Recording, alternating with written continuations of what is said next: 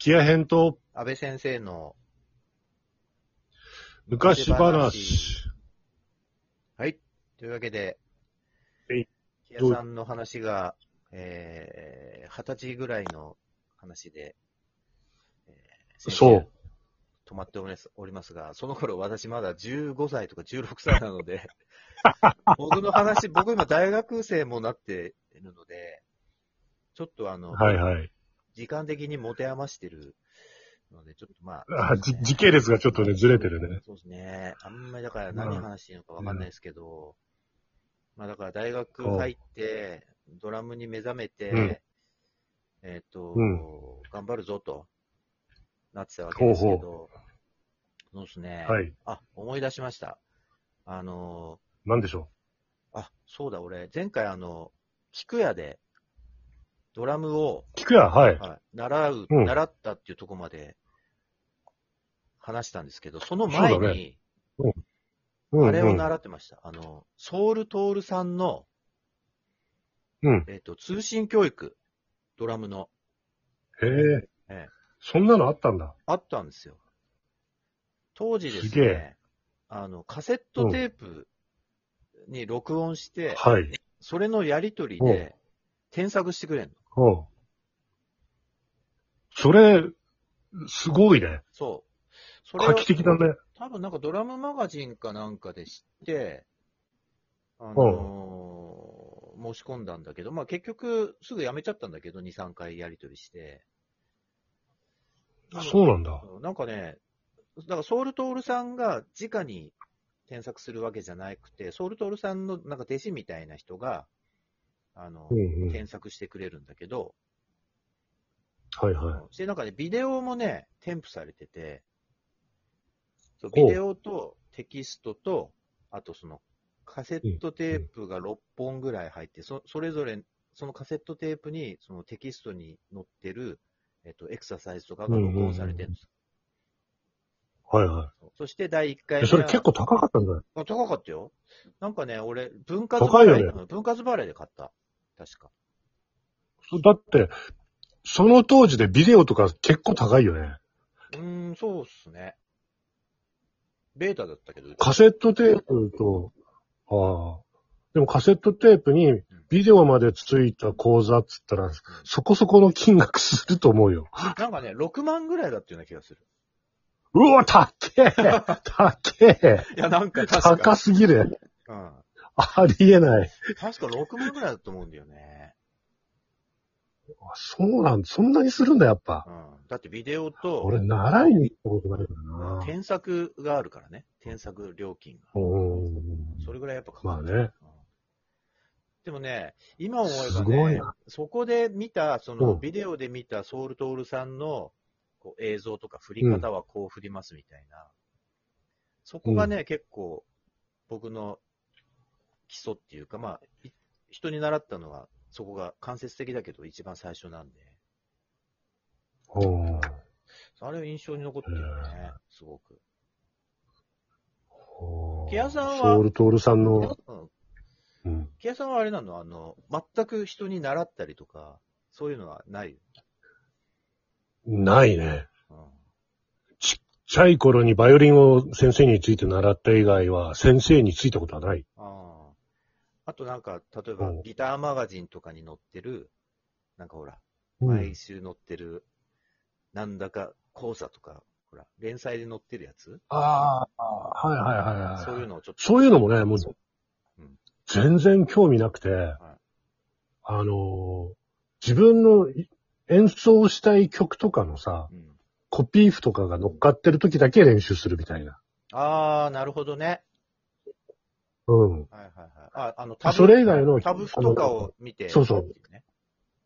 そうそう、タブ譜とかを見ながら自分の弾きたい曲が乗ってた時にそれを練習するみたいな。あー、なるほどね。俺はね、やっぱなんか、うん、だから俺、自分、うん、俺なんかもうやっぱね、習、まず習わなきゃって思ったんだよね、最初に。ああ、世代の差だね。うん、教本買ったりとか。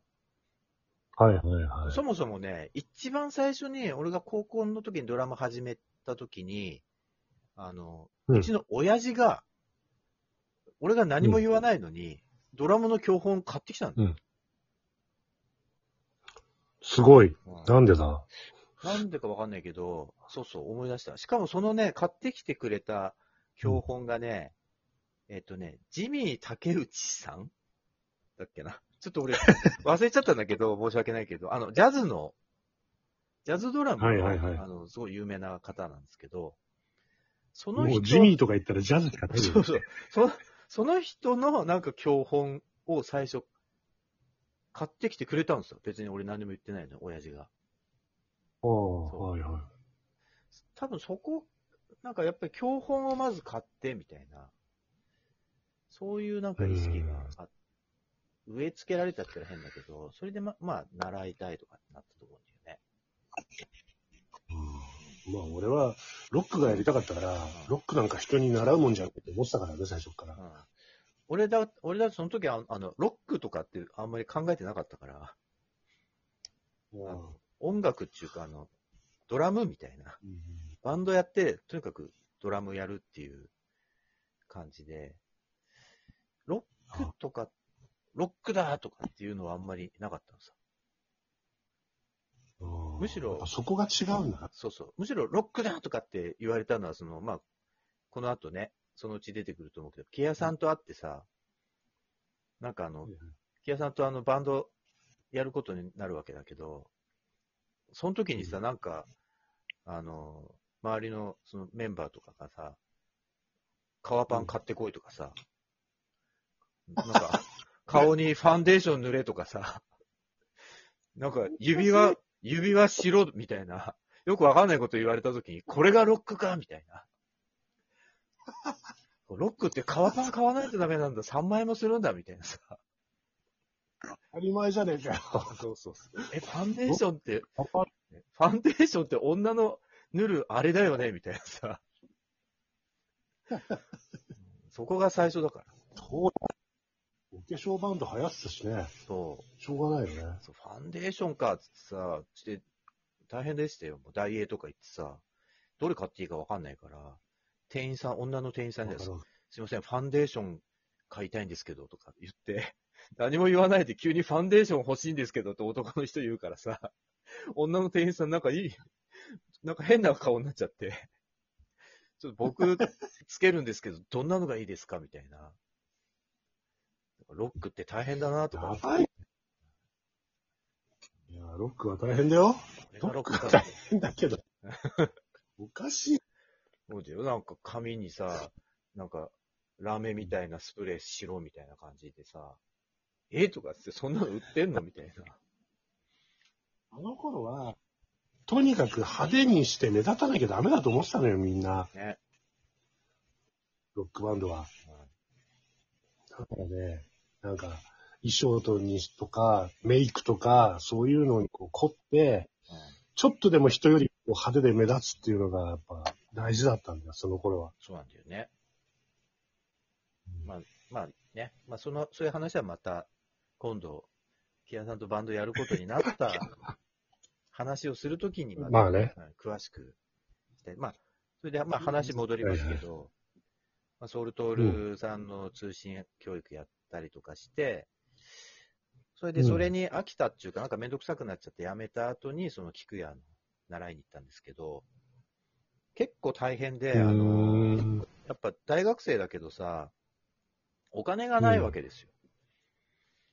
で、親に頼んで月謝とか払ってもらってたわけじゃないから、自分で稼がなきゃダメで、かなり貧乏な、大学生活で、まあ、バイトはよねんかんずっとやってたんだけど、かなり貧乏でしたね。あのサンクスで最初バイトして、まあ、サンクス今の人たちには信じられないかもしれないですけど、時給が昼間のバイトでよんひゃくよんじゅうえん。うん、おー、今時そんなバイトないけどね。はい、そして深夜のバイトが、僕朝のじゅういちじから朝のはちじまで入ってたんですけど、うん、深夜のバイトで、うん、時給がごひゃくよんじゅうえん。安いね。安い、超安いよ。よくそれで働いてたね。うん、そう。昔の人は。そうだけど、でも昔さ、俺大学の時でも時給ろっぴゃくえんとかって言ったら、たっけーみたいな、そういう時代だったから。ああ、まあ確かに。うん、まあそうだよね。ろっぴゃくえんは高い、高かった。ねえ。ろっぴゃくえん高いでしょ？うん。高い高い。そう。時給、あの頃よんひゃくえんとかよんひゃくごじゅうえんでも、まあ普通かなだったもんな。うん。うん、大変だったよ、サンクスのバイトが。深夜のバイト。変なやつとか来ないの？来るよ。あのね。どんなやつ？うん。えー、っとね、夜中だったけど、子供が来て、うん。ほんとなんか小学生が来て、それレジに立ってたんだけど、小学生がさ、うん、いきなり俺の目の前で、おもちゃみたいなの売ってんじゃん、うん、あの、コンビニで、うん、子供のおもちゃみたいな。はいはいはい。あそこでさ、あそこの前でなんかもじもじしてて、うん、なんだあの小学生とかと思って見てたら、うん、いきなりさ、商品をさ、うん、お腹の中に入れたのね、俺の目の前で。おい、やるな。それでさ、えとか思って、俺、小学生見てたらさ、小学生と目と目あったの。うん。そしたら小学生、俺と目と目あった途端にさ、そーっとも元に戻したんだけどさ。なんだお前その行動みたいな。とりあえず見逃してあげるけどおかしいだろみたいな。あまあそういう、あ、じゃあ、次あの、まあ来週木屋さんですけど、あの、次回あの、僕がバイトしてたサンクスのお話をちょっと、はい。したいと思います。わかりました。はい。じゃあその感じで、また、はいはい、ありがとうございました。はい、じゃあまた楽しみ。はい。はい。